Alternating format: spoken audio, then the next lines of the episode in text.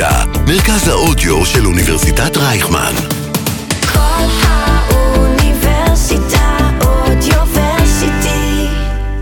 שלום לכל המאזינות והמאזינים וברוכים הבאים לעוד פרק של מדברים מדברות ירוק מבית כל האוניברסיטה. אנחנו נמצאים כאן עם פרופסור יעל פרה כהן מינץ, סגנית דיקן הבית ספר לקיימות באוניברסיטת רייכמן. שלום יעל. היי, בוקר טוב. אז אנחנו נמצאים באמת ב, אה, בכנס האם הגיע הזמן לישראל לעבור לאנרגיה גרעינית ורצינו לשאול אותך לאור זה שמדברים כל כך הרבה בשנים האחרונות אה, בעיקר על אנרגיה מתחדשת, אז למה דווקא החלטנו לעשות כנס בנושא אנרגיה גרעינית? זה לא או-או, זה גם וגם, וגם וגם. אה, אני חושבת שהאתגר של לספק את כל ביקושים לחשמל בישראל מאנרגיה מתחדשת הוא כל כך כל כך גדול, שכדאי לחשוב על אסטרטגיות אחרות משלימות לה, שבאמת יאפשרו לכולנו להשתמש בחשמל, לא רק היום, אלא גם ב-2050. סתם לסבר את האוזן, ב-2050 נהיה פה 16 וחצי מיליון אנשים, and counting. היום אנחנו פחות מעשרה, אז יש כן. לנו 27 שנים אה, כמעט להכפיל את ה... את ה וכנראה. שהצריכה או הביקוש לחשמל יעלה. הביקוש לחשמל צפוי שיעלה מכמה גם טעמים. פר אדם, כאילו. כן, אנחנו- כשאנחנו מדברים על גידולים בביקושים, אנחנו עושים את האקסטרפולציה על סמך אה, כמה בן אדם צורך, ואז מכפילים את זה. כן. מה משפיע על הביקושים לחשמל? אה, למשל, המעבר לרכב חשמלי, עם השאיפה לחשמל את התחבורה, צריך אה, הרבה אנרגיה נוספת.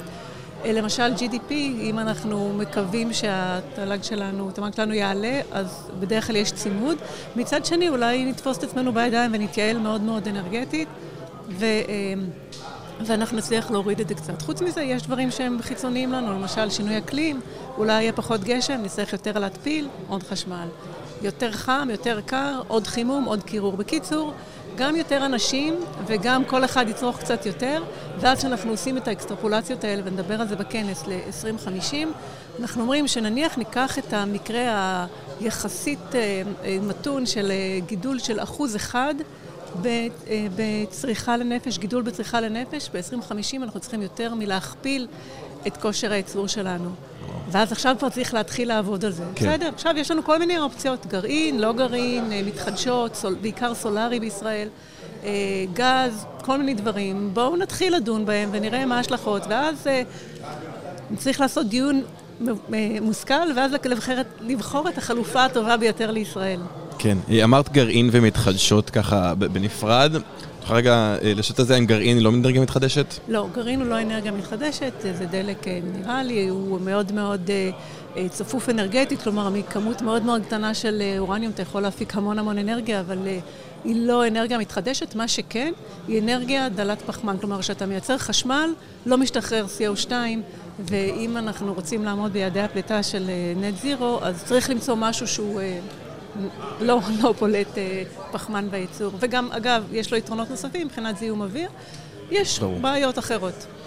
ומבחינת ההקמה של הכורים, בעצם הקמה של אה, כורים גדולים לוקחת בעצם, אה, צריכה המון משאבים, אה, כמו בטון ומלט ושטח עצום. יש לזה השפעות סביבתיות, אי אפשר להתעלם מזה. בוודאי. זה עדיין משתלם לנו?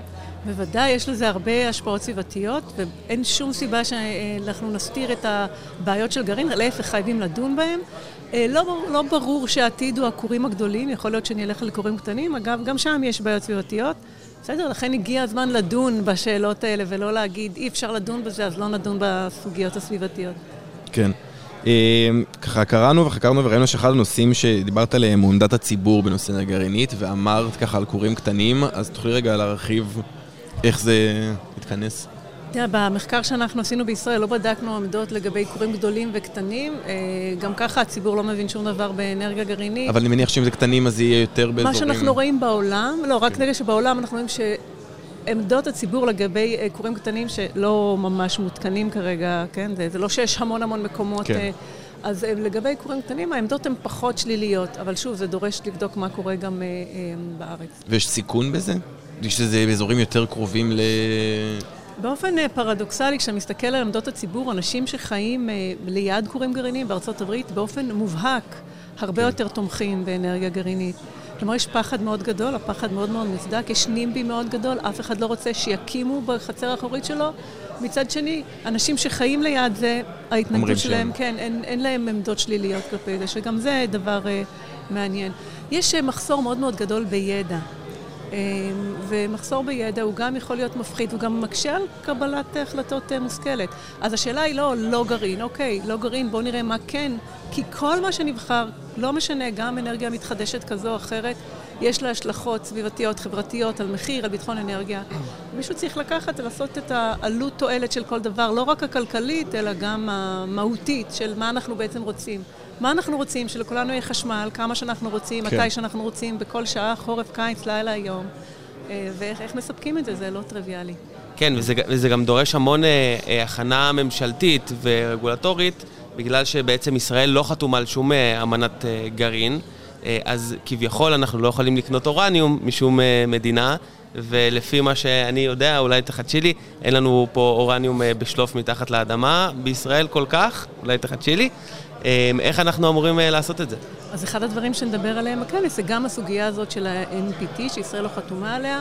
אגב, גם למיטב ידיעתי, הודו לא חתומה על NPT ויש לה כורים גרעינים. צריך לפתור את הדבר הזה, זה רק אחד מהחסמים. כן. יש המון חסמים אחרים, דיברתם על הרגולציה, להקים כורים גרעיניים זה תהליך מאוד מאוד ארוך, ואם אנחנו רוצים שהם יעמדו ב-2050, צריך להתחיל שלשום. כן. כי צריך למצוא את האתרים, וצריך לעשות סקרים על הסביבה, וצריך לראות מה עושים עם הפסולת, וצריך לראות איך מכשירים מבחינה רגולטורית הרבה דברים אחרים, אז זה דבר אה, ארוך, וצריך להתחיל לדון בו. עכשיו, אגב, לדון בו גם בשביל להחליט, אנחנו לא רוצים ללכת לשם. כן. זה גם אה, החלטה שתהיה- לגיטימית, אבל צריך להיות דיון, דיון מושכל, וזו המטרה של הכנס הזה, לעשות איזשהו דיון, לשמוע מה חדש, מה, מה בנושא הבטיחות, בנושא ה-NPT, בנושא הצרכים, ושהדיון יהיה דיון אה, מושכל, מבוסס נתונים. מעולה, יעל, אז תודה רבה על הרעיון, רבה. ונקווה שנצא. מהכנס הזה יותר חכמים. תודה רבה. להתראות.